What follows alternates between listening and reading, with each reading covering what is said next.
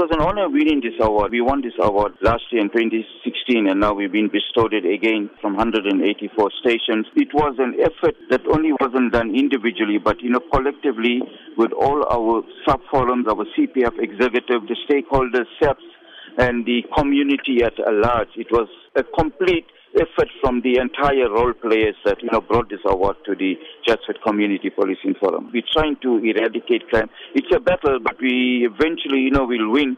Our project for the year 2017 was to establish sub forums where we don't have in the area and getting the other structures like street committees and neighborhood watches that actually contributed immensely for, for us to be bestowed this award. Chatsworth is known as one of the crime hotspots in KZN, and to take this excellence award, what does it mean towards fighting crime in the community? You see, crime is categorized. I can proudly say that crime has come down, like the housebreaking, hijacking, but the crime that worries us is theft of motor vehicles. You know, there was major projects that we did, you know, within our suburbs. You'll take areas like Croftdene around the nature reserves and where crime was actually on a daily basis. But, you know, the executives of the policing uh, sub forum in Croftdene has embarked on street committees and then they went and put on sirens onto the, you know, into the building and stop lights and things like that. And that caused a major, major deterrent to the streets. Crossmoor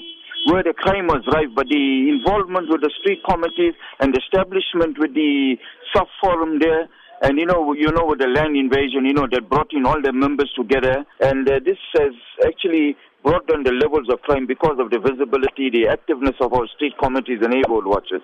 What does the community and the SAPS working together mean in the fight against crime? But remember, we have a very good management team at SAPS police station. The workings of that, you know, with the Hope the policy and the various meetings that I sit with them, and you know, we are also part of the decision makers and, and we also contribute to the decisions because the community knows the hotspot sometime more. So yes, the partnership is working fantastic.